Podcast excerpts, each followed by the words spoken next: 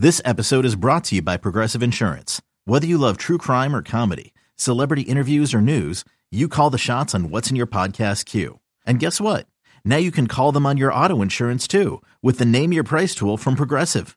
It works just the way it sounds. You tell Progressive how much you want to pay for car insurance, and they'll show you coverage options that fit your budget.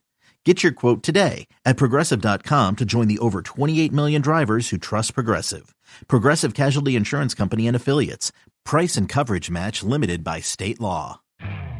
You could spend the weekend doing the same old whatever, or you could conquer the weekend in the all-new Hyundai Santa Fe. Visit HyundaiUSA.com for more details. Hyundai, there's joy in every journey. It's time. It's time. Time to get in the zone. Time to get in the zone with the 49ers web zone. This is the No Huddle Podcast with Al, Zane, and Brian.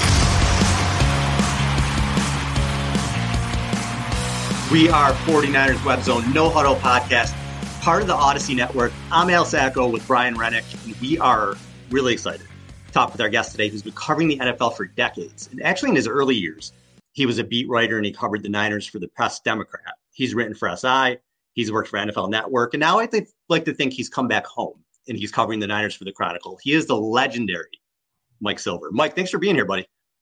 Thanks so much for having me. It's a really polite way of saying I'm old, but uh, yeah, I, I started uh, I started at a now defunct newspaper called the Sacramento Union uh, 1989 was my first season. I was a very young beat writer, and uh, what a crazy year to start. And uh, I got to say, uh, coming back as a Chronicle columnist in 2022, also a crazy year. So we've come full circle. Yeah, you come back home. It really, it really feels that way. And so you were on the show, Mike. I want to say it was like five years ago you came on. And at the time, we just it was an awesome interview for me because you just told me stories about the early years in the '90s when you were covering Montana and Young. And I was thinking about that when, when we had you come back on, and I said, you know, he told us all these stories about the QB QB controversy and all the dramas. And now here we are, 30 plus years later, and guess what? There's more QB drama with the 49ers. So so I guess I wanted to start out by asking you: we, This looks like it's Purdy's team, but obviously this team gave up a lot for Trey Lance, and Lance may or may not be in a competition with Sam Darnold. What do you think Lance, Lance's future is, and where does he stand right now? You know, it's a great question, and I would have answered it differently had, say, the Eagles game gone the way it did, but Purdy suffered a I don't know, broken leg or you know another serious injury, but mm. literally throwing arm, elbow, uh, it does create more uncertainty. And and I have PTSD still from covering Montana in '91 and '92. He uh, hurt his elbow in training camp in '91. They had surgery, didn't go great. He missed the entire season.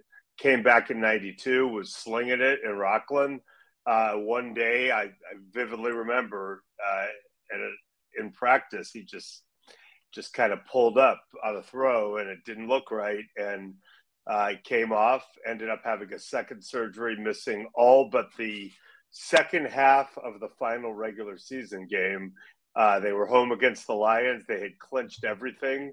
It was monday night back then but it was the last game of the regular season everyone knew Montana was going to play the second half. Steve Young, who was the MVP that year, uh, played the first half. Montana came in. It was this, you know, incredibly electric moment at Candlestick. Uh, Joe threw one touchdown, ended up throwing a second that, uh, after some confusion, where George Seifert had uh, called for a run then offensive coordinator, man by the name of Shanahan, hadn't heard Seifert, called for a pass, touchdown.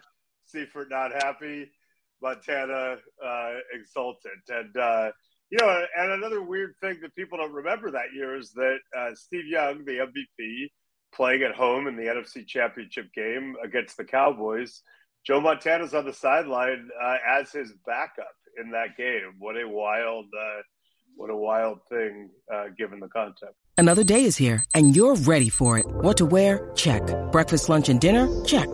Planning for what's next and how to save for it? That's where Bank of America can help. For your financial to-dos, Bank of America has experts ready to help get you closer to your goals. Get started at one of our local financial centers or 24-7 in our mobile banking app. Find a location near you at bankofamerica.com slash talk to us. What would you like the power to do? Mobile banking requires downloading the app and is only available for select devices. Message and data rates may apply. Bank of America and a member FDIC. Mike, I know that uh, you know you put that, that put out that article on uh, in the Chronicle about it being Purdy's team. That we knew that you know, essentially. What does that mean for Trey Lance moving forward? And and there's not a lot of answers right now. And you know, I think as as fans and and people who cover the team, we need to recognize that you know Kyle Shanahan and John Lynch don't tend to give a lot of answers in the media, right? So we tend to parse words, things like that.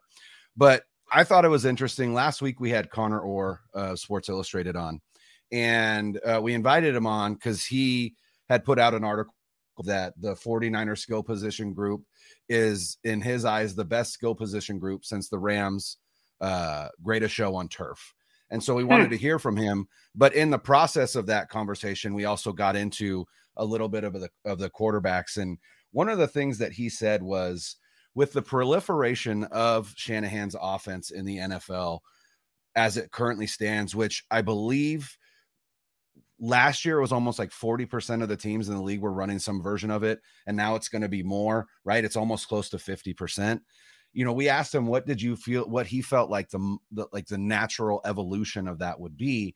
And his response was a mobile quarterback or a running quarterback. And obviously that's more Trey Lance than that is Brock Purdy. Do you agree with that assessment that that is like the natural evolution and and does that then give Trey Lance a little bit more runway than maybe we even think because ultimately that was the impetus probably for drafting him in the first place. Okay, well, I want to circle back because it occurs to me I didn't answer Al's question either, so I'll try to I'll try to tackle. Oh yeah, no worries. So going back, you know, going into that game, and you you are correct. I wrote in January like it's over. Purdy's the guy. Kyle's decided the end. But because that injury was so ruinous, uh, it does create question, and you don't know for sure what you're getting back in Purdy, let alone when. And we've heard a lot of uh, wiggle room on the when, which is understandable. But let's say it's eight months and not the original six from March 10th uh, you know, that's going into a significant portion of the season. Uh, and, you know, best case, you know, Purdy is going to be Purdy. So uh, that did change things somewhat. And that I think is why you see Darnold and Lance being held up as kind of, uh, you know, co stopgap one and 1A. Uh, they'll compete. And look, they, they do have a lot in common. Uh, there's some mobility there. They're their former third overall picks. Uh, the Niners obviously gave up a lot to get one of them and and not so much to get the other. But in terms of pedigree, it's very similar. And um, you know, you this is not like last year where they're like, okay, we've invested in Trey, it's time, it's his team. Jimmy's not coming back, he's the guy. They're now saying we have this incredible collection of players and not just skill players we are built to win now. Our window is shrinking. We like this rookie quarterback deal model, which we still are planning on, ideally with Purdy. But you know, these next two years are it. So we don't have time to see if Lance is going to step up. We want whoever the best person is now to be that person. By the way, I don't think any of this precludes them from calling Tom Brady at least one more time.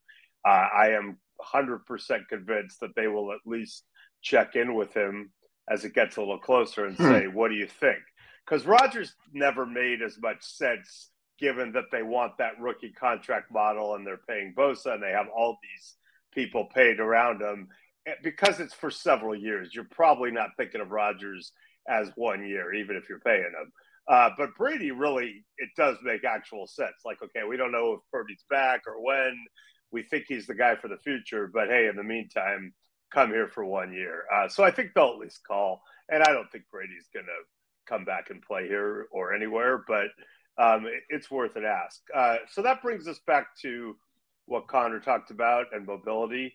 Um, I, I just, for Kyle, mobility is probably not the right word. It's ability to make plays off schedule. It's pocket mobility too. It's the bootlegs. It's uh, being able to uh, extend plays and not have it be.